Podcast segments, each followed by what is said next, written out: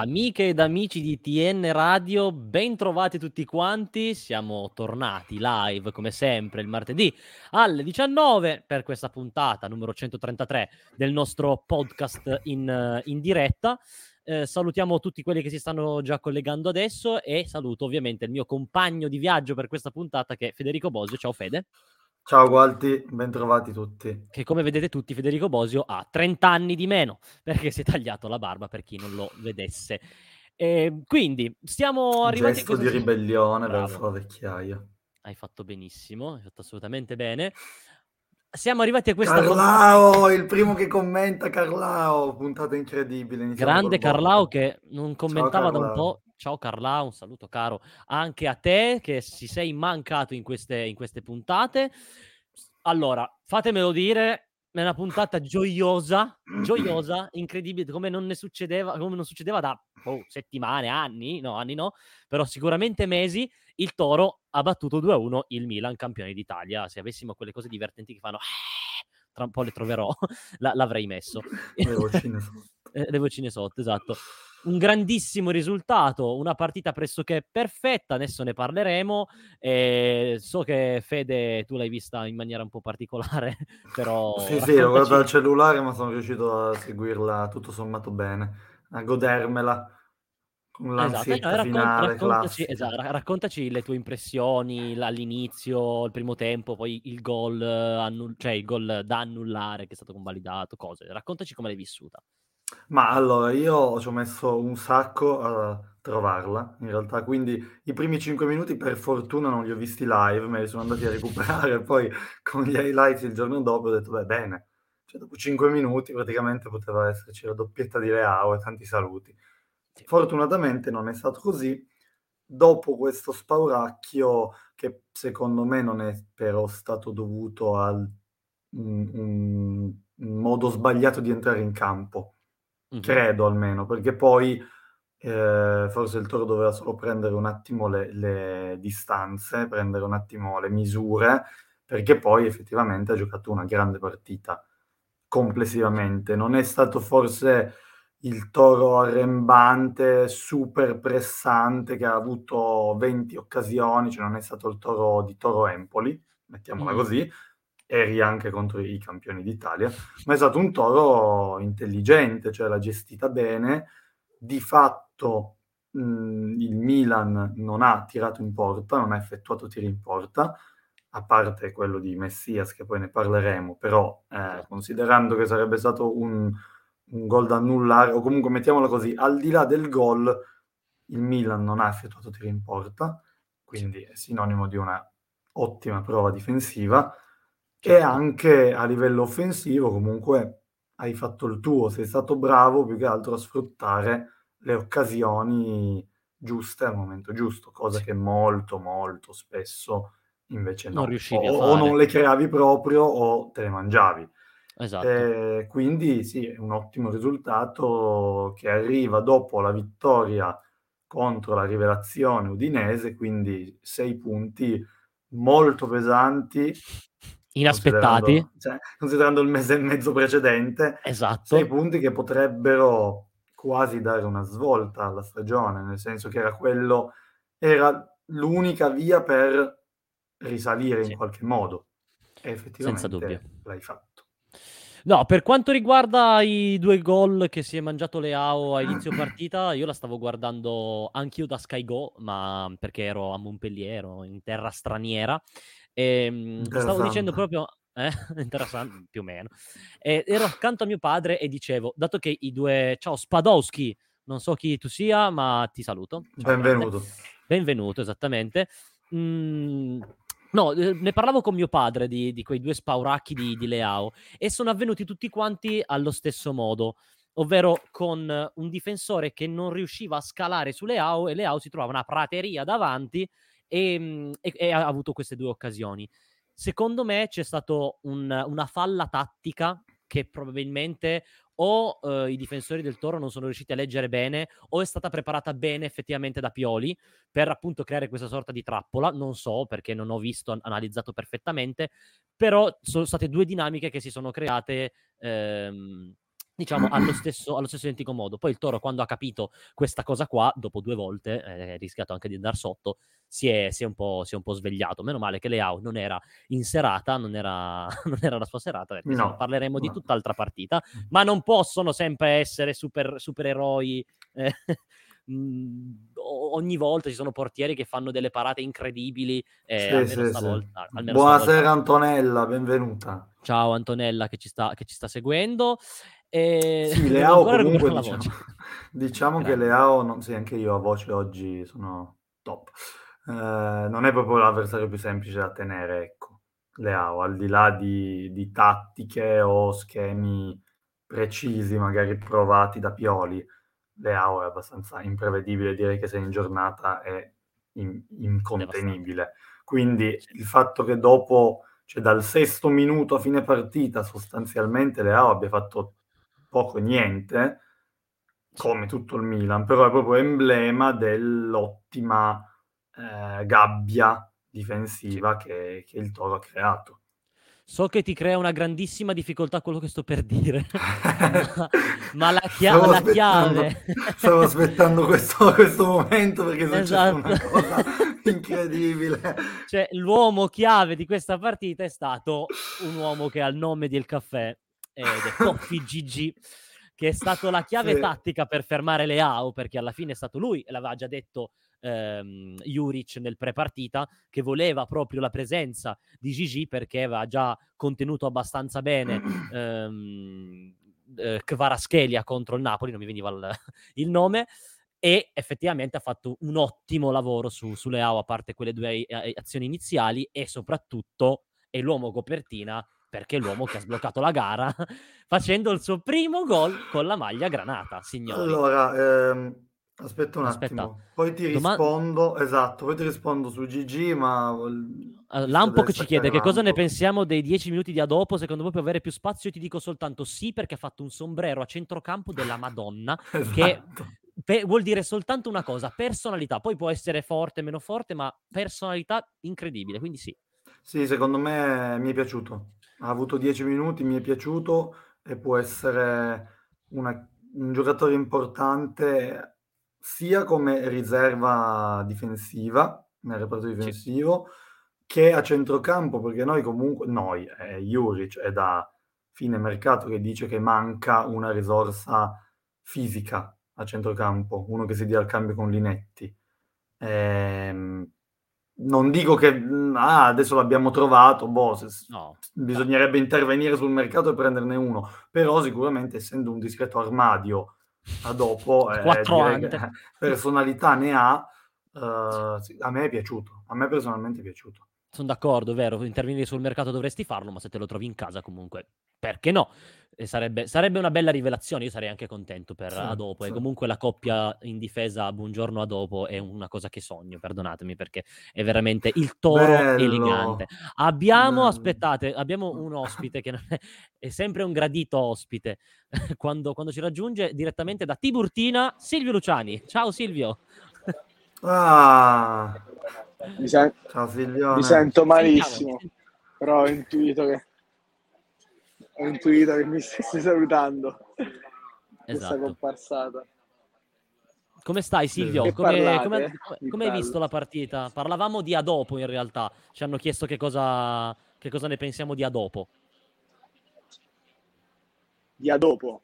Beh, un ingresso, un ingresso buono secondo me. È entrato per fare casino, macello, ci è riuscito.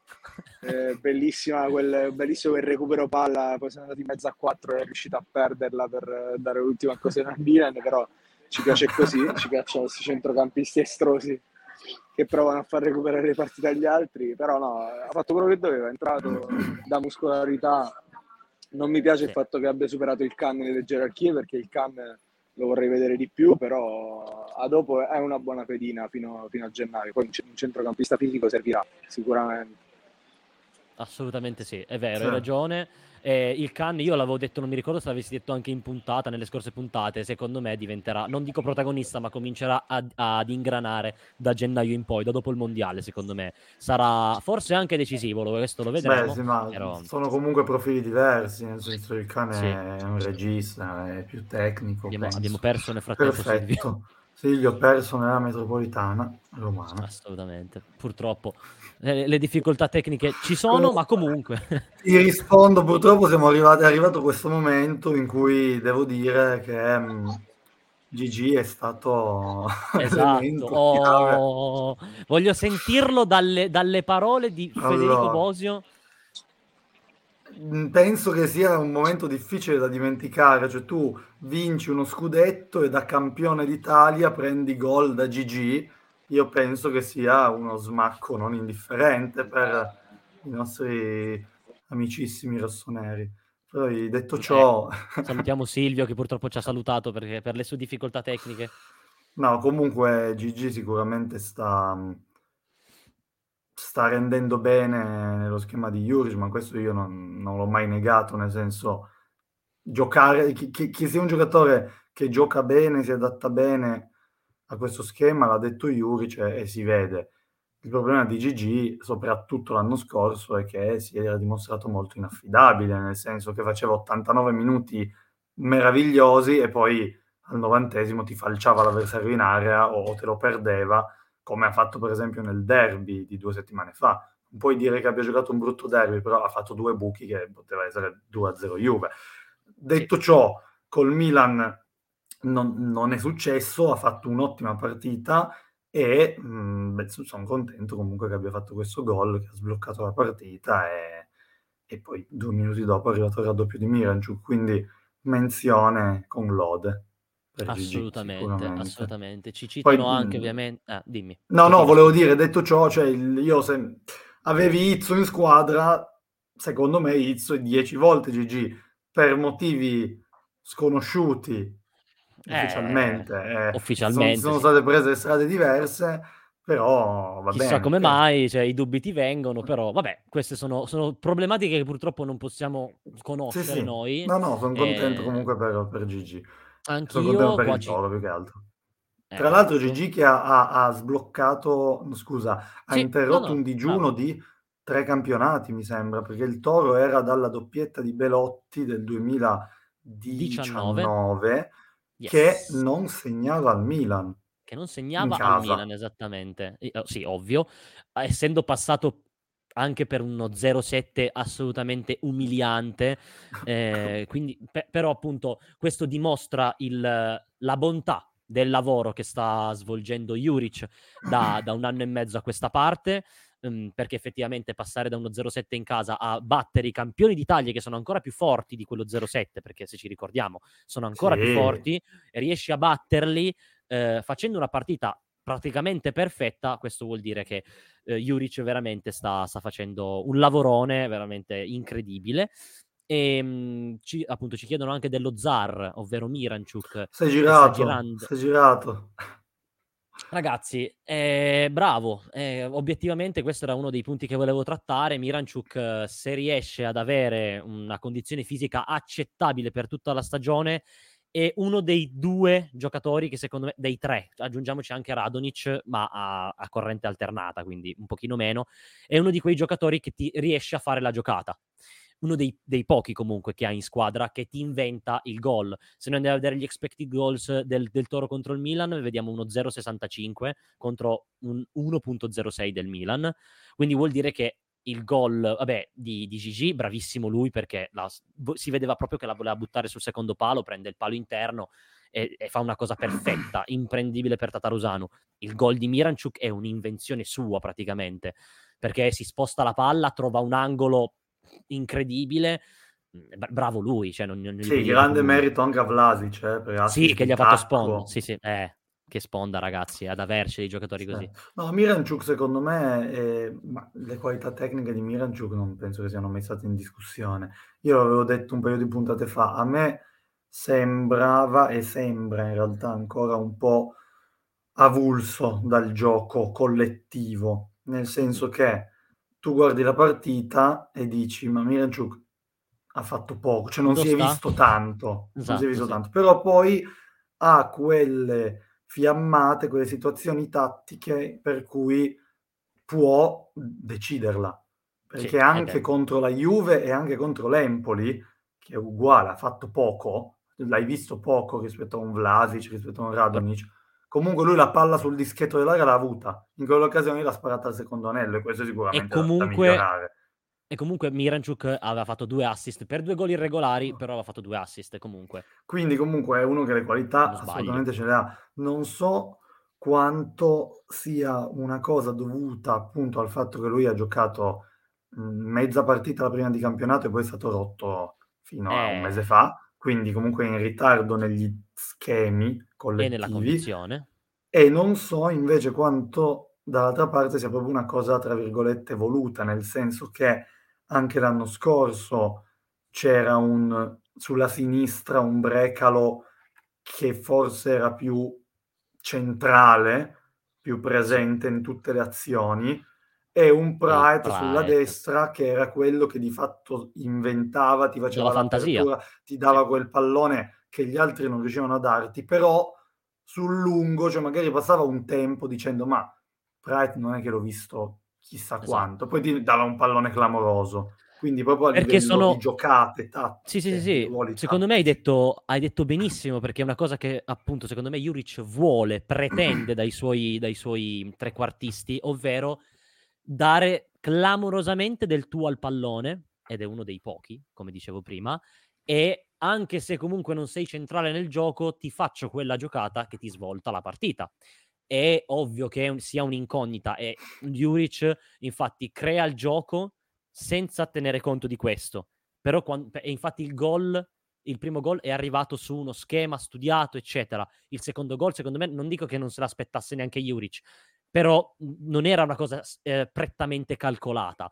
È stato, un col- diciamolo, un colpo di genio di, di questo giocatore, e ben venga. E di conseguenza, dopo queste lodi che abbiamo tessuto a, a Miranchuk, io prima di andare all'angolo Moviola, che ci scateniamo in una polemica incredibile, perché è giusto farla, non c'è Nick, quindi possiamo farla. Che lui è Quindi- sempre quello che ci, che ci tiene i freni. Nick, non ci sei, e adesso ci scateniamo. Prima di parlare di questo, però, volevo parlare un attimo della, della classifica, eh, perché adesso ovviamente ve la proietto, perché sono diventato bravissimo. Con i potenti mezzi della tecnologia. Esattamente, adesso condividerò lo schermo e vedrete la classifica di Serie A eh, con il Toro che appunto raggiunge quota 17 punti. eh, adesso la allargo, voilà. Il Toro raggiunge quota 17 punti, come vedete qua. Eh, con due vittorie consecutive si porta a meno 5 dalla, dall'Odinese, eh, che è appunto squadra di rivelazione del campionato, e 5 punti dalla Juve, che sono rimasti invariati perché la Juve ha vinto 1-0 contro il Lecce al Via del Mare. Ehm, si riduce, per quanto sia rimasta la stessa la distanza, si riduce un po' il gap rispetto alla zona Europa, mettiamola così, adesso non dico settimo posto, sesto posto, perché l'Inter dista soltanto appunto sette punti, come la Lazio che è al quinto posto, quindi classifica che non è lunghissima, ma non è neanche cortissima, è una classifica decente, diciamo, mettiamola così. Ti ho un attimo Però- perso, comunque la settimana scorsa dicevamo che l'eventuale corsa bisogna per forza farla sull'Udinese. E, e comunque per, per- per eventuali obiettivi non basterebbe, perché se superi Sì. l'Udinese non basta, però eh, sì, sei lì, ehm, adesso c'è un filotto di partite prima del mondiale, ne mancano tre, di cui tra l'altro una, se non sbaglio, è un'infrasettimanale, quindi parliamo in, in- in due settimane puoi instradare per davvero la stagione, nel senso che Esatto. puoi... Secondo me cambia tanto arrivare alla pausa, perché que- quest'anno è molto diverso, perché di fatto è come se fossero due mini campionati sì, a bravo. parte, perché un mese e mezzo di pausa in mezzo in cui hai un mese e mezzo per allenarti senza giocare, ma con gran parte della squadra che non c'è, e però hai una finestra importante per ragionare sul mercato in Giusto. vista del secondo mini campionato. Quindi, se tu ci arrivi che sei lì, che te la stai giocando, che sei dentro quella zona, sei a meno due, allora Eh. puoi dire, bene, in questo mese e mezzo sai cosa fa- poi non sono ragionamenti, eh. faccio tre acquisti perché ci credo veramente. Sì, E, sì. e nel, nel secondo minicampionato spacchiamo il sedere a tutti. Se invece ci arrivi che sei a meno 10, Sì, no, è cioè non fai questo chiaro che- ragionamento. Sei a metà classifica, mm, Esatto. Cambiano le, campionato prospe- anonimo. cambiano le prospettive, Esatto. assolutamente. E adesso tu hai, adesso io non voglio tirarcela perché sono sempre le partite più complicate di tutte, comunque adesso se non sbaglio domenica vai a Bologna, poi c'è l'infrasettimanale in casa contro la Sampdoria Sì, esatto. e poi c'è la Roma. E Però c'è la insomma inizierei a focalizzarmi su queste due. In quattro giorni, cinque giorni, adesso non so quando sarà l'infrasettimanale, tu affronti Bologna e Sampdoria. È un crocevia molto, molto, molto importante secondo me. Senza dubbio, sono d'accordo perché se sono arrivati sei punti da Udinese Milan, quantomeno, quantomeno ci si aspettano, cioè la- la- i tifosi si aspettano altri sei punti contro Bologna Fio- e, e Sampdoria perché sono due av- avversari decisamente inferiori rispetto a Udinese e, e Milan. Questo non vuol dire, perché poi le partite eh, cominciano sempre sullo 0-0, gran banalità, e la palla è rotonda, gran banalità, però appunto hai un, diciamo, hai un match, non dico un match point, hai un checkpoint, ok? In cui tu appunto Sì. puoi fare un salto enorme di qualità, perché tu ti trovi, se, se, mh, se vinci, ti trovi a 23 punti, e vinci entrambe le partite, ti trovi a 23 punti e vai ad affrontare la Roma con un'altra mentalità e Certo. un'altra classifica. Però no, in realtà è proprio un match point. Cioè, Eh. secondo me de- devono... Non dico che debbano essere troppo caricate queste partite. No, no, no. perché poi infatti. comunque sei a un terzo di stagione. Sono da affrontare, viste fortunatamente le ultime due o tre settimane, con grande serenità e con grande consapevolezza. Però, però cioè sì, te le devi un po' vivere come se fossero due finali, perché ti possono sì, veramente vero. svoltare la stagione. E io Vero, sono bravo. convinto che l'ambiente le viva così. Sì. Deve vivere allo stesso modo anche la squadra. Volevo Ehm. soltanto chiudere una roba sul- sulla classifica perché Toro News sul suo account Instagram, come vi sto proiettando e ormai sono lanciatissimo, Bravo, ha- volevo dirlo. esatto, ha fatto un confronto dei punti in classifica dopo 12 giornate dal, dal 2015-16 a quest'anno e mm, il Toro ha 17 punti che abbiamo detto prima, esattamente gli stessi punti che mm, totalizzò Mazzarri nell'anno in cui poi ci, cioè, ci qualificammo in, in Europa League perché il Milan mh, fu, mh, come si dice, de- de- deferito? Si dice deferito? Non mi ricordo. Ehm, no, fu squalificato, che deferito? Fu squalificato per la questione del fair play finanziario e, mh, e quindi, allora, non vuol dire niente, nel senso che ovviamente ogni stagione è a sé, non hai affrontato gli stessi, gli stessi avversari, però tu eh, dopo 12 giornate hai già affrontato Juve, Napoli, Milan, ehm, e- Inter Inter e Atalanta e Lazio. e Lazio, bravissimo, che mi sono dimenticato e sono sei delle, delle squadre più forti della Serie A. E hai ancora appunto altre sei giornate per chiudere il, il- il girone di andata. Che Aspetta, sono- hai anche affrontato l'Udinese, che è una di Esatto, que- che- che è l'altra che è davanti a te. Esattamente, bravo, che è quella l'altra davanti a te, l'hai, l'hai affrontato, l'hai, hai vinto contro Udinese e Milan e ti trovi di big da affrontare soltanto la Roma, ancora che è- sarà uno scoglio in- interessante, e poi basta, cioè, perché effettivamente vai ad affrontare Ellas Verona, Salernitana, Spezia, Fiorentina, Empoli e, e si- e si ricomincia poi con... con Sì, le- Empoli è già, è già il ritorno.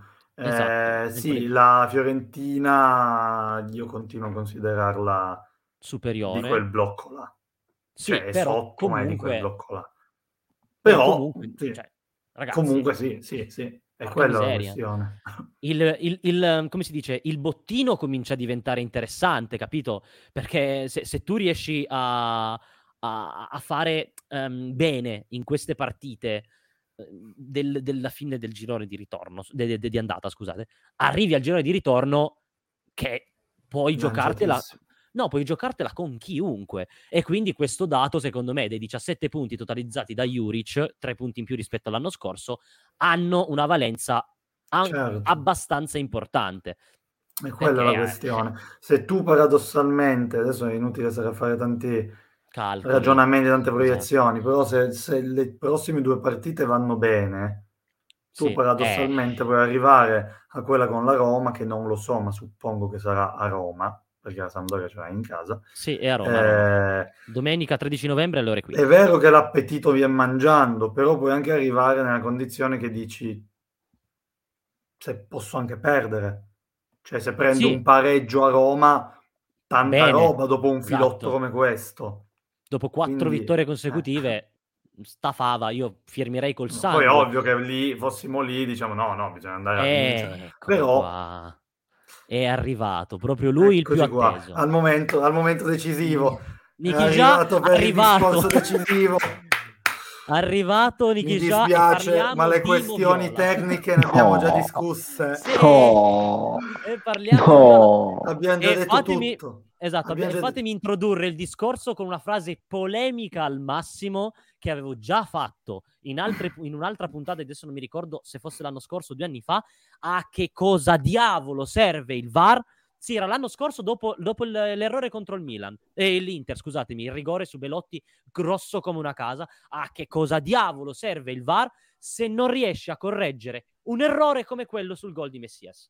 Perché va a vedere che sul, sul gol di Miranchuk c'era Sanabria che aveva l'alluce in fuorigioco a centrocampo.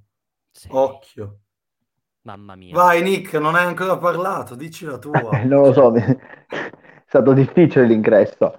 Eh, vabbè, cioè, allora, non è che voglio fare quello antipatico, però sono due discorsi molto diversi. Quello di, cioè, quello di Sanabria è una questione oggettiva, e No, ma era quella una di... battuta, era una battuta. Eh, no, Però- ok, però. Però non troppo. Joking, but not too much, No, no, dire. nel senso, No, sono due cose molto diverse. Limitiamoci potevi- all'episodio, limitiamoci Esatto. all'episodio di, di domenica. L'episodio sì, per me è fallo, per tanta gente è fallo, per qualcuno quella spinta non è così fallo. Io prima di guardare, per Juric per primo, eh, che quando l'ha rivista con calma davanti alle telecamere ha detto "Mm, forse era meno fallo di quanto mi sembrasse. Sì, perché in Ecco. presa diretta lo sembrava molto di più, chiaro. E il discorso è che, eh, e poi è, il solito discorso su cui io e Federico Bosio dibattiamo da una vita, che io lì la prima cosa che mi chiedo è cosa ci sta facendo Milinkovic Savic là, perché Buongiorno prova a controllare quel pallone e lo mette rimessa laterale, e, e ci sono tutta una serie di errori a monte, e a quel punto, dopo una serie di errori, arriva una valutazione sicuramente discutibile da parte di Avisso, eh, e il VAR, se lui gli dice: Ma tu hai visto che c'erano le mani di Messias sulle spalle di Buongiorno? Ha visto se lui dice sì, eh, purtroppo sono d'accordo, il VAR è limitato, mettiamo il VAR a chiamata, diamo una serie di altre No, soluzioni, però- però, quella cosa non si può, non si Non può aggiustare. credo, non credo che sia successo questo, perché nel post partita c'è un- Marelli, si chiama, Sì. tutte le- eh, Ma anche che durante ormai- la partita l'ha detto. Gli ho, mai, Marelli, gli ho eh. mai sentito dire mezza cosa, se ci sparano dice, eh, però ha un po' enfatizzato il giocatore del Toro. Vero. ha detto che, ehm, che Abisso aveva molto probabilmente la visuale coperta e non poteva vedere non solo l'entità, ma forse neanche proprio rendersi conto del, del contatto tra Messias e, e Buongiorno.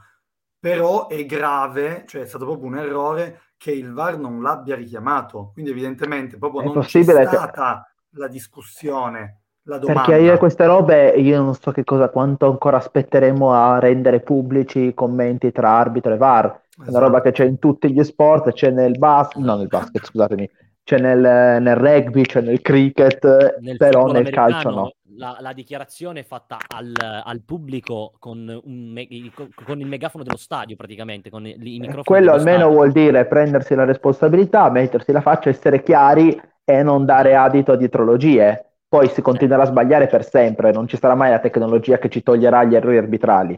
Però almeno cercare di essere onesti a riguardo. Poi va bene, Esatto. abbiamo vinto e quindi eh. Esatto. Sì, sì, sì, abbiamo vinto, però nel senso è proprio grave come anche perché cioè, abbiamo vinto. Io ero già sicuro al 96esimo, punizione Anch'io, che, anch'io. che anche lì, vabbè. Io ho detto, "Beh, perfetto. Rebic spacca il 7 e Sì, la punizione 2 a era... 2. Cioè, lì piuttosto ha visto a un certo punto, come dice Gualtiero, come nel football americano, si mette in mezzo al campo e dice la spinta di Messia su Buongiorno non, non l'ho valutata di, suffi- di intensità sufficiente per valutare il fallo. E lì, oh, io non sono una d'accordo. marea di fischi da 28.000 Sì, persone. però- Tanto se li hai presi lo stesso, quindi... Esatto, però almeno che- lo fai alla luce del sole. considerando che sei una parte attiva, importante in causa in una partita e Che sei cavolo. l'unica parte in causa che assolutamente è impossibile intervistare post partita, Giusto. perché le, ri- le dichiarazioni su quello che hai fatto non le rilasci, non si sa per quale motivo, almeno se- fa- facci sentire che cosa si dicono, come dice E Nick. quella è una roba che aiuterebbe molto a, secondo me, un po' a smussare gli animi. Poi eh, ci sono stati altri problemi, un po' Vega probabilmente metteva il cartellino già nel primo Esatto, tempo. c'è, c'è stata una, una gestione generale, perché comunque l'episodio singolo sono episodi che possono svoltare le partite, perché qua stiamo parlando dei Esatto. campioni d'Italia in carica che riaprono una partita al, 50 al sessantesimo, quando era. Cioè, poi, poi- quelli magari il Toro va in palla, come è successo altre volte, e finisce 2 a 2 a 5. 2 o, esatto, o 2 a 5 o 2 a 3. Ma in generale la gestione non è, non è stata molto, cioè ha, allungato il recupero di due minuti, Bravissimo. dato Bega ha ranzellato tutto quello che voleva, è stato ammonito al novantesimo, noi già l'abbiamo mezza squadra ammonita, Juric protesta rosso, cioè non è stata proprio pari la cosa. E- End l'ha detta brutta prima, e adesso ve lo faccio vedere, che ha detto Abisso dai altri die- 12 minuti di recupero e poi aggiunge una parola che non posso dire. Però obiettivamente anche quello è stato oggettivamente imbarazzante perché non c'erano motivi per allungare così tanto il recupero. Due volte l'ha allungato, prima di 30 secondi, no, prima di, due- Prima di un minuto e poi di altri minuto 30 di Di secondi. altre secondi. 30. Sem- cioè, ovviamente, se uno vuole appunto fare il dietrologo, vuole, vuole vedere le- i, i complotti contro la propria squadra, ci mette un secondo a dire, eh, voleva allungare il recupero fino a quando non segna il Milan, con la tabella che una volta era, attribuita alla Juve, adesso attribuita al Milan. Però o- oggettivamente non è stata, non è stata una, una gestione, una direzione, eh, come si dice? che ha dato sicurezza. E quello il problema di Abisso, al di là di tutto, è che non è un arbitro che dà sicurezza, e secondo me in campo si vede. È un arbitro che da quel famoso Fiorentina-Inter in avanti ha visto proprio minare la sua, la sua credibilità e non è ancora andato, secondo me, oltre quell'errore lì. E... Poi, boh, però per questa volta non ci, ci pesa, ma non ci pesa troppo. A me più che altro spiace che nella circostanza di quel gol si siano macchiati di un errore, un bel momento di stagione di Milinkovic-Savic e una bella partita di Buongiorno che anche in- con la palla tra i piedi, anche in fase propositiva, non so se ne avete parlato, ha fatto una bella partita Buongiorno. No, non ne avevamo ancora parlato. abbiamo- la miglior lodato- partita di questa stagione per lui. Abbiamo Sì. lodato quello dall'altra Gigi, parte. Gli ho fatto, ho fatto dire a Federico Bosio, Gigi, L'ho uomo già copertina. detto, ho già detto Chiedere tutto. scusa, Ho già chiedere detto scusa. tutto. Scusa Ho già detto tutto. Ho già detto Eh, tutto. No, è vero, Eh, gran bella partita di, di, di Buongiorno. Tra l'altro, sull'episodio, però, eh, del, diciamo, del gol di Messias, secondo me è più colpa di Buongiorno che di Milinkovic. È vero, Milinkovic Mm. fa un'uscita un po' così, però era un'uscita che aveva già fatto anche in precedenza durante la partita, un po' come si dice allegrotta, ma per, per buttare la palla via perché mh, diciamo che se la sentiva, perché comunque sta dimostrando anche tanta personalità in, questi, in queste partite. Milinkovic, soltanto che letteralmente se si vede, se si vede mh, il replay al ralenti, Buongiorno gli leva la palla, lui calcia l'aria. Se Buongiorno non avesse toccato la palla, lui avrebbe calciato la, la sfera, probabilmente mandandola E, in e braccio Eh, lì chiaramente Ma io credo che quello di Buongiorno sia un comportamento tipico dei difensori, frutto del modo di arbitrare in Serie A. Nel senso che in questo campionato, purtroppo, come non è in altri campionati, i difensori tante, tante, tante volte aspettano, proteggono il pallone, aspettano che l'avversario arrivi, appena l'altro li sfiora vanno giù e quelli fischiano. Sono dieci anni che va avanti così, Ecco. sempre. Allora, buongiorno, cosa ha fatto? Beh, perfetto, aspetto, mi tocca, vado giù. Eh, solo che stavolta non ha fischiato. Allora, o Esatto. fischi vede certo. o non fischi. Perché se no fai Eh, la non figura del fischiato. pollo, buongiorno, ha fatto la figura del pollo. Sì. Ma, ma in realtà fan- fanno tutti così sempre, per contatti lievissimi. Poi che sia sbagliato, secondo me è sbagliato, perché secondo me quella roba lì non è mai fallo. Federico Bosio, se non ti sparano sul tallone d'Achille, Ma no, perché non, non- cioè, non è, cioè, quello di Messias in un mondo in Premier, in un mondo utopico, non è mai fallo quello. visto che però lo contestualizzi in un campionato in cui se io per sbaglio ti sfioro la spalla, tu vai giù e ti rotoli con la mano sulla faccia e io piglio il giallo e tu prendi il fallo, allora no. Allora è fallo. Sì, basta, basta, guardare il giallo a Milinkovic Savic, ma Sergei questa volta nella partita tra Salernitana e Lazio, dove era in possesso di palla, lui passa la palla e l'avversario cade e prende il giallo. Era, è stata una decisione, ma a, a, dir, a, dir, poco imbarazzante pure quella. Non è stata giallo pesante giallo. perché salterà poi il derby. derby. Esattamente, quindi questo non è stato un bellissimo weekend per, per diciamo, la direzione arbitrale in Serie A. Comunque e per il Milinkovic Savic. E per il Milinkovic Savic, è vero. E sono d'accordo con Fede perché in Premier tu vai a vedere un, uno dei gol di, di Haaland, uno dei tantissimi gol di Haaland, ehm, praticamente lui spintona clamorosamente il difensore e va a segnare un gol praticamente a porta vuota. Quello in Italia sarebbe stato fischiato fallo, assolutamente quel gol Holland purtroppo avrebbe dovuto non segnarlo, sarebbe entrato sicuramente in crisi, in depressione per aver segnato un gol di meno. Assolutamente sì, però appunto se tu dai quel tipo di, di, metro, poi non puoi dirmi che quello non sia fallo su, su Messias perché oggettivamente, ma poi l'hanno detto Buongiorno. tutti quanti, chiaro, sì, su Buongiorno cioè, la spinta è a due mani più che altro, si vede, è, è evidente, quindi vabbè, comunque abbiamo vinto, il, l'errore è pesato, pesato, meno rispetto a quello dell'anno scorso perché sì. l'anno scorso capitò il, per, per, il rigore su, su Belotti del fallo di Ranocchia, ehm, quello è pesato parecchio perché poi il Toro l'ha pareggiata quella partita. Mamma mia, il fallo di Ranocchia, che cosa mi ero dimenticato. Eh, no, volevo fare soltanto un brevissimo editoriale, visto che sono per colpa mia arrivato in ritardo. Questa è una vittoria che noi aspettiamo dal gennaio 2020. Da quello no, 0-7 con... da, per me, da quello 0-7 con l'Atalanta che ha interrotto il percorso di quel Torino di Mazzarri che l'anno scorso, l'anno prima aveva fatto l'Euro, era arrivato in posizione europea, eh, era, stava faticando, però era quella cosa lì. Eh, era un Torino che era in quella dimensione, che con quello 0-7 si è completamente rotto ed è crollato fino a dover lottare per la salvezza e che con Juric si sta piano piano cercando di ricostruire. Ecco, per me questo 2-1 è, potrebbe diventare finalmente quella partita che ci tira fuori da quella dimensione definitivamente e ci riporta a un'ambizione europea. Vero, l'abbiamo, l'abbiamo, detto, abbiamo detto prima in apertura, ma io sono d'accordo con te che questa vittoria la stiamo aspettando. No, io non dico non da gennaio 2020, ma ancora da prima, e cito appunto Silvio Luciani come sto proiettando, ormai ve l'ho detto, sono lanciatissimo, che ricorda che l'ultima volta che abbiamo battuto la capolista, quindi il, eh, scusate, non la, non la capolista, la squadra campione d'Italia in carica, era appunto il 26 aprile 2015 quando il Toro vinse il derby, l'unico derby che ha vinto negli ultimi vent'anni. Ehm, e secondo me, ovviamente, Silvio dice che questa, eh, questa statistica forse lascia il tempo che trova, però in effetti, se ci pensiamo, la grandezza di questa vittoria è, è, è veramente importante se si considera questo aspetto. Il Toro ha fatto un, un qualcosa di, di eccezionale, possiamo finalmente dirlo. E come dicevi tu, eh, diciamo che si è un po' schiuso l'uovo, no? Siamo un po' usciti da quel brodo primordiale di mediocrità, adesso perché mediocrità parlo di metà classifica, quindi non è per forza mediocrità. Eh, mediocrità. Sì, cioè, esatto. Nel contesto della Serie A, certo. Esatto, nel contesto della Serie A. Anzi, anche peggio, perché quando sei diciassettesimo sei un po' peggio di mediocre. Ne arrivi due volte diciassettesimo.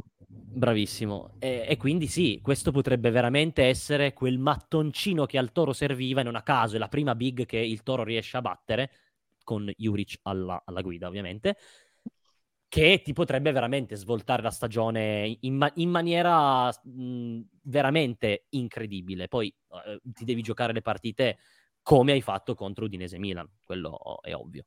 Esatto, sì, perché se, se non fai, cioè se fai brutte partite con Bologna e, Fior- e con Bologna e con Sampdoria, Sampdoria questi discorsi sono chiacchiere. Era quello, che... no, era quello che io volevo, volevo dire a... guardandomi indietro. Una vittoria contro due vittorie contro Udinese e Milan così sono quelle vittorie che mi fanno, scusatemi il francesismo, rodere il culo per Perfetto. lo 0-1 contro il Sassuolo. Perché Beh, ma sì, ma in quel mese sono, sono quelle... Eh no, perché tu conta, hai 17 punti, ne avresti, ne avresti anche soltanto 18, cambia la prospettiva. Ne pensa se ne avessi 20 e avessi vinto quella partita come era da vincere senza particolari patemi, senza particolari problemi, o appunto il punto che hai preso contro l'Empoli, ah, grazie a Dio perché hai segnato all'ultimo, potevano essere tranquillamente, dovevano essere tranquillamente tre. Quindi immaginiamo due punti in più dall'Empoli e un punto in più contro, contro il Sassuolo, almeno un punto in più, eri già a 20 punti. E quello che veramente eh, ti, ti fa capire l'importanza di, queste, di questi passaggi a vuoto che il Toro ha avuto, che purtroppo hanno condi- stanno condizionando la stagione. Poi se sei bravo non peseranno, però dipende tanto da te. Poi sono momenti che vanno e che vengono. Leao mette una di quelle due palle nei Sì. primi 5 minuti. Eh, la condizione che serviva al Torino per vincere una partita del genere era anche questa, che per una volta girasse qualcosa dal punto di vista giusto. E con l'Udinese e con il Milan effettivamente è anche successo. Non, potevamo se- non poteva essere sempre una partita come contro l'Empoli, escluso il gol di Anca all'ultimo secondo, insomma. O Eh, no. come contro l'Inter che Andanovic si era inventato portiere dell'anno e Eh, invece poi da lì in nelle altre partite finito. Esatto, e poi da lì in, in avanti in naftalina e nelle partite precedenti si era preso mh, pannocchie da chiunque, eh, ha fatto delle papere incredibili. È chiaro che giustamente hai detto tu, la ruota gira e per fortuna stavolta è girata, è girata in favore del Toro. Speriamo che continui Comunque, sì, la cosa fondamentale è che in questo percorso che hai inaugurato un anno e mezzo fa con Juric, tu hai fatto più volte, soprattutto l'anno scorso, delle bellissime partite contro le big, in anche più casa in belle, anche più belle di, di- di questa. Sì, E hai sempre, non avevi mai vinto, o pareggiato quando ti andava bene, o sempre l'inculata finale, perché è sempre così è successo. Finalmente hai spezzato questo tabù e hai portato a casa tre punti pesanti, dopo i tre punti pesanti di Udine. Adesso è chiaro che, cioè, non, non- nel discorso che facevamo prima, non è che non puoi sbagliare, però non puoi vanificarle con altri passaggi a vuoto con Bologna e Sampdoria. È il discorso che facevamo prima io e Gualti, che è proprio è un crocevia che ti cambia proprio le prospettive, questa doppia partita in 4-5 giorni. Quindi speriamo di essere maturati da quel punto di vista, che è l'unica cosa fondamentale in un campionato come questo, perché poi contro le prime sei puoi anche perdere andata e ritorno 4-0, ma se tu vinci quelle giuste non arrivi a metà classifica. No, vero, sono d'accordissimo. Quindi adesso siamo proiettati verso la prossima partita che si giocherà in casa del Bologna di Tiago Motta alle 12.30 di domenica. Tra l'altro io sarò lì allo stadio, eh, in tribuna stampa. No, In tribuna stampa, eh lo so. E ho aspettato a chiudere la puntata perché è arrivato di nuovo Silvio Luciani col wifi. Ce Ciao Silvio. fatta, ce l'ho fatta. Ciao ragazzi, ciao ragazzi. Mi dispiace, veramente avrei voluto streamare da, da Tiburtina, ma eh, la connessione non me lo permetteva, cioè non vi sentivo. È tranquillo. no problem. Parlavamo del Vista Bologna, tra l'altro senza Juric, che sarà squalificato solo per questa giornata. Sì, con l'ammenda. Io vado nel settore ospiti, penso. Eh, visto che sto, sto a pescare, approfitto di macchina, sono tre ore, prendo con mio padre e andiamo, oggi stiamo organizzando. Quindi per- per- anche per, per evidenziare un po' l'entusiasmo che c'è, nel senso che la vittoria con l'Udinese e la vittoria col Milan hanno portato questo genere di, di follie. Bravo. E E sì, forse- mi hai fatto venire sì. in mente... ah, ah, no, scusa, vai Nick, scusa. No, scusami, eh, forse era quello che volevi dire tu. Eh, l'hanno chiesto anche a Juric e forse per una volta questo turno di Coppa Italia, che di solito ti rompe sempre i maroni, per una volta è servita qualcosa, perché mettere una bella W dopo la sconfitta con il derby, almeno all'interno dello spogliatoio, ha tolto qualche dubbio, ha dato qualche Lo certezza. sostiene, lo sostiene il direttore, Gianluca è una delle tesi che ha, che ha portato avanti in questa settimana, cioè dice eh, non l'avremmo mai detto, ma evidentemente la Coppa Italia stavolta è stata, una, para- parafrasatemi, passatemi il termine, una botta di culo, nel senso che dopo due giorni dal derby tu hai giocato, hai vinto, hai fatto gol, hai fatto segnare Pellegri, eh, E lo hai sare- stava per esserlo anche nel famoso 2020, quando tu stavi per eliminare il Milan prima di prendere gol al novantesimo e di crollare poi nel Però recupero. allo stadio. E magari Però lo sarebbe stato, sa- avremmo ancora Mazzarri, perché magari quel Torino poi non sarebbe affondato, perché penso, avrebbe lo comunque non lo so, era una squadra in difficoltà eh, da mesi. Eh, però chissà. Che comunque ti... arrivò al girone di, di, di, andata con 27 punti. Sì. Cioè, quell'anno ti sei salvato grazie a Mazzari, eh, continuo a sottolineare. Bravo. No, no, tanto, vero, tanto amore, arriva... tanta riconoscenza a Longo, ma Esatto. Tra l'altro, non so, se, non so, se, l'avete detto, ma eh, con la vittoria col Milan abbiamo eguagliato l'inizio delle prime sì, 12 sì, giornate del, dell'Europa. Quindi sì, abbiamo citato anche il tuo, il tuo, post su, su Twitter in cui hai, hai, detto appunto che il Toro non vinceva contro la, il campione d'Italia in carica dal 2015, dalla vittoria nel derby e, poi, e, non ho avuto il coraggio di vedermi la volta prima quando era successo, perché poi mi è venuto in mente il derby subito, non ho avuto il coraggio di tornare ancora più indietro. Poi no, c'era la Serie B.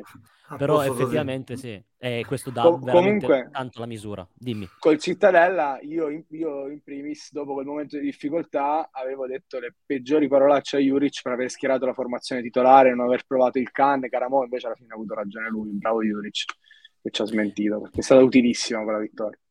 Sì, sì, sì, è vero, è vero, sta facendo un grandissimo lavoro. Ma in chiusura io direi fare un, semplicemente una piccola menzione per Singo, che finalmente l'ho visto uscire dal suo diciamo, momento super, super negativo con una prestazione mh, non eccellente, ma comunque discreta, il suo l'ha fatto e dà comunque dei, dei segnali di, di, speranza e dopo aver parlato di Adopò, eh, volevo appunto dire anche che Caramo è entrato in partita, diciamo, con la, con la mentalità giusta, facendo vedere anche un paio di cose interessanti, secondo me potrebbe essere uno degli uomini che nel girone, girone di ritorno può sorprenderti un po', secondo me. Eh Singo secondo me ha fatto una buona partita perché non ha mai quasi toccato la palla negli ultimi 20 metri. Non è mai, non è mai gli è stato chiesto di finire, gli è stato chiesto di tamponare Teo Hernandez e lui è uno dei pochi in Serie A che è in grado di farlo con continuità e anche serenità a livello di corso e di fisico. E il Torino che andava molto in verticale cercando Pellegrini, non, non ha mai cioè non è mai stato lui a dover dare l'ultimo passaggio, a dover puntare l'uomo quando il campo inizia a stringersi, che è la situazione in cui deve assolutamente migliorare se vuole diventare un giocatore di livello a livello del Torino, eh? non stiamo neanche parlando del, del medio della Serie A. Vero, indice, indice, della difficoltà di Teo Hernandez nel secondo tempo praticamente faceva il regista centrato, si trovava a destra, non era quasi mai a sinistra e comunque è difficile mantenere la concentrazione per 90 minuti su un giocatore del genere. Cioè a un certo punto l'ha quasi scoraggiato Teo, non, non provava più le incursioni, non provava più ad andare senza palla in profondità perché le, le due o tre volte che ci ha provato Singo l'ha, l'ha bruciato, ha difeso la palla e l'ha recuperata, quindi secondo me è ottimo. Poi concentrazione, venendo da un periodo così negativo, era ancora più difficile eh, tenere la spina attaccata per 90 minuti, anche perché Singo giocava per l'infortunio di Aina, altrimenti sarebbe sì. rimasto in panchina per altre due o tre settimane a dire, a dire poco. Quindi mm, fino al mondiale, finalmente, finalmente magari stiamo arrivando a un livello in cui abbiamo delle alternative e non eh sì. che giocano quei due perché quei due sanno giocare. Gli altri è meglio che non entrino in campo. Che, ri- che Ricci sia il giocatore più forte di, sì. questo, di questo, gioco, l'abbiamo detto, sì. No, ma è, penso che sia uh, Valer, cioè, è, è, l'inizio di tutte le puntate. No, non so se è il più dire. forte, è sicuramente il più importante, e lo dicono i numeri. Le... Quando gioca lui il Torino vince o pareggia, quando non gioca lui il Torino pareggia e più spesso perde. Esatto. Sì, sì, sì, vero, e anche se questa volta non l'ha timbrata, sottolineerei che prosegue un, finalmente un gran momento di Pellegri.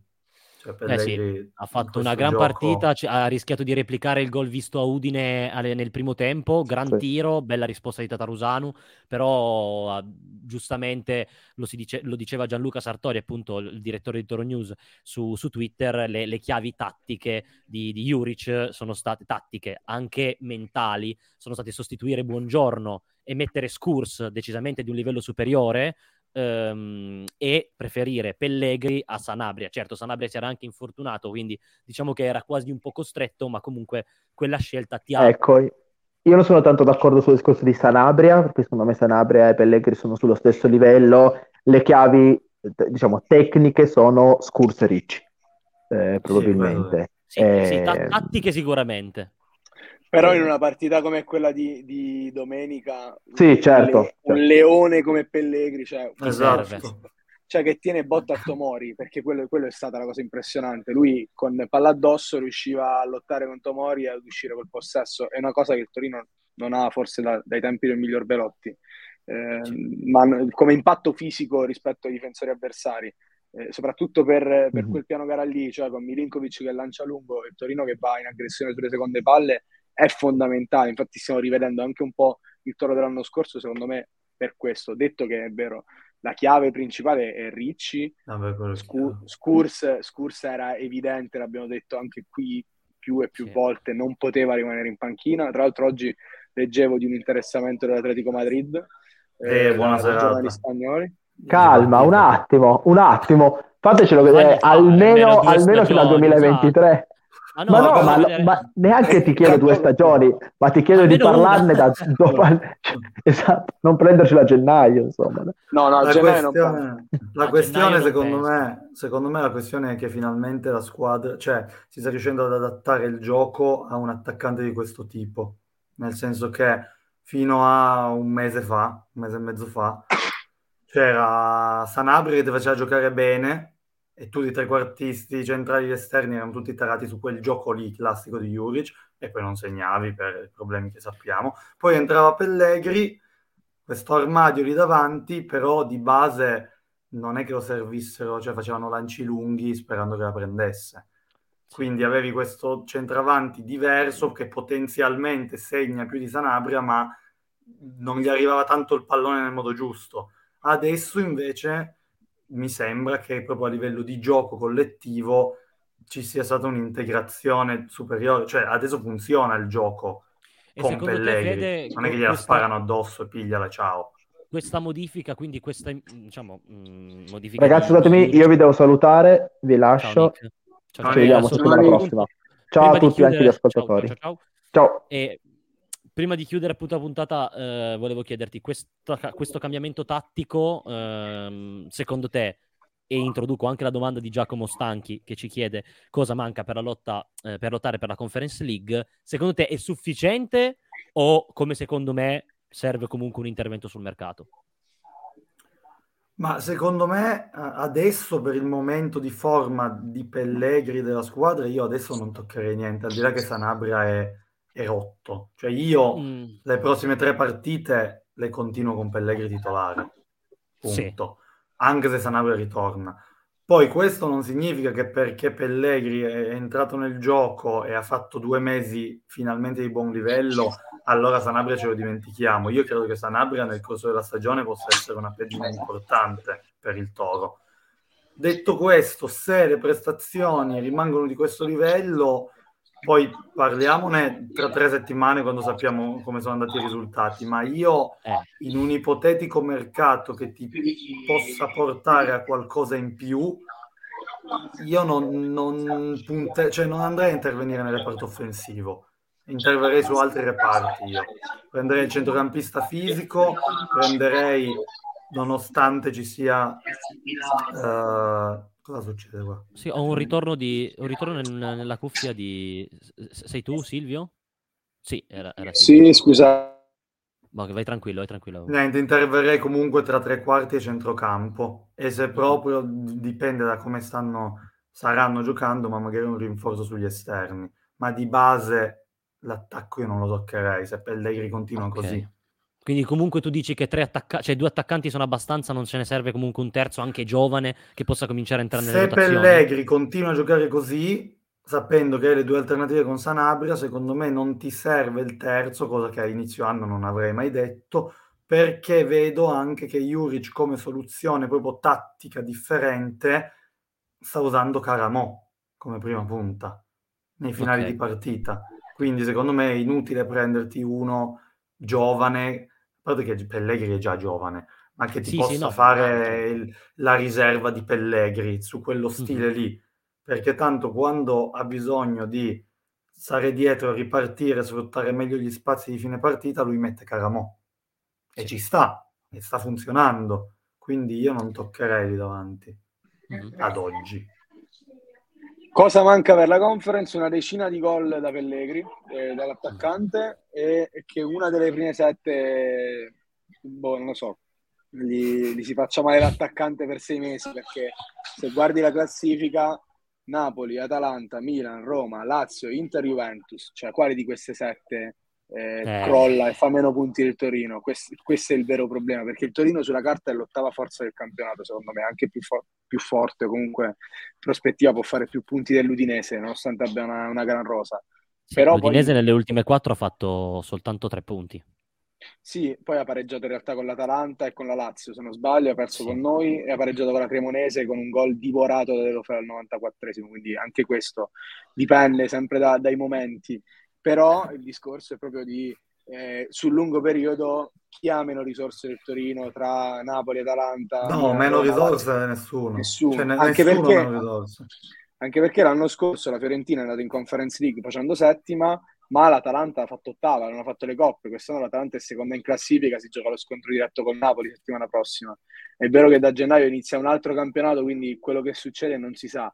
Il Torino deve essere bravo a rimanere lì attaccato e se guardiamo la classifica mancano, mancano i punti con eh, Sassuolo ed Empoli, per il resto il Torino sarebbe pienamente in linea con le squadre che lottano per l'Europa.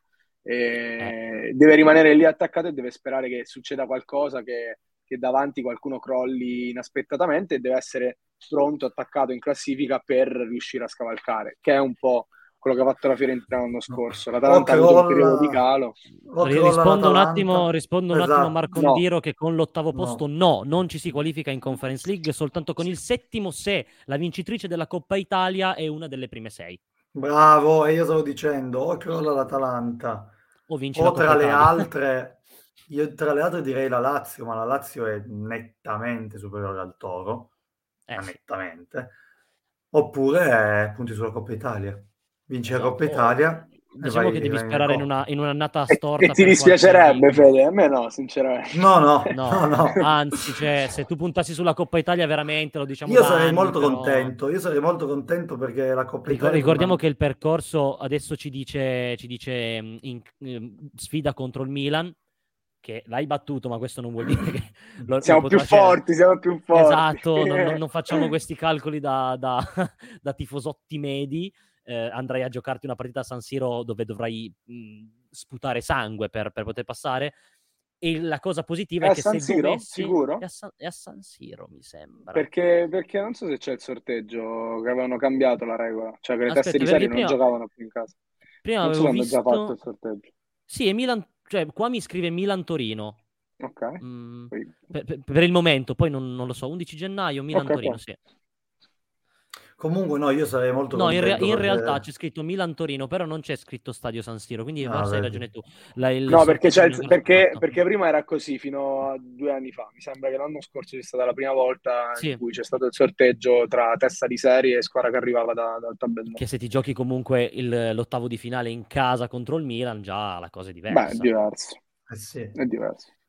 E- Per una e squadra no, come il appunto, Toro, per una squadra come il Toro, secondo me bisognerebbe puntare tutti gli anni, cioè non puntare tutti anni sulla Coppa Italia, ma è una competizione che secondo me viene troppo snobbata, perché devi fare cinque partite in una stagione, piuttosto che da Dio. giocare col sangue agli occhi, quelle partite che ti cambiano tra arrivare undicesimo e Cavolo. nono. Esatto. Cioè gioca cinque partite col sangue agli occhi tutti gli anni, anziché Arriva uscire- dodicesimo sì. e vinci la Coppa Italia. Esatto, sì, poi vinci non lo so, ma almeno giocatela, cioè noi in- in vent'anni non abbiamo mai fatto una semifinale di Coppa Italia, non è possibile che esci sempre l'anno scorso con la Sampdoria giocando in modo indecente, a volte metti le riserve, oppure esci col Milan ma sei molle perché tanto poi devi pensare al campionato, cioè Torino-Milan di Coppa Italia li devi mangiare, poi magari vincono Sì. loro, ma li devi mangiare perché è Perché tanto il Milan un'occasione. pensa al campionato, perché il Milan ha la Champions, la Coppa Italia non è Perché una è priorità, un'occasione. per te lo è. Esatto, per te lo È è. anche, ve- è anche vero che l'Atalanta ti dimostra, cioè Gasperini ci ha puntato sulla Coppa Italia,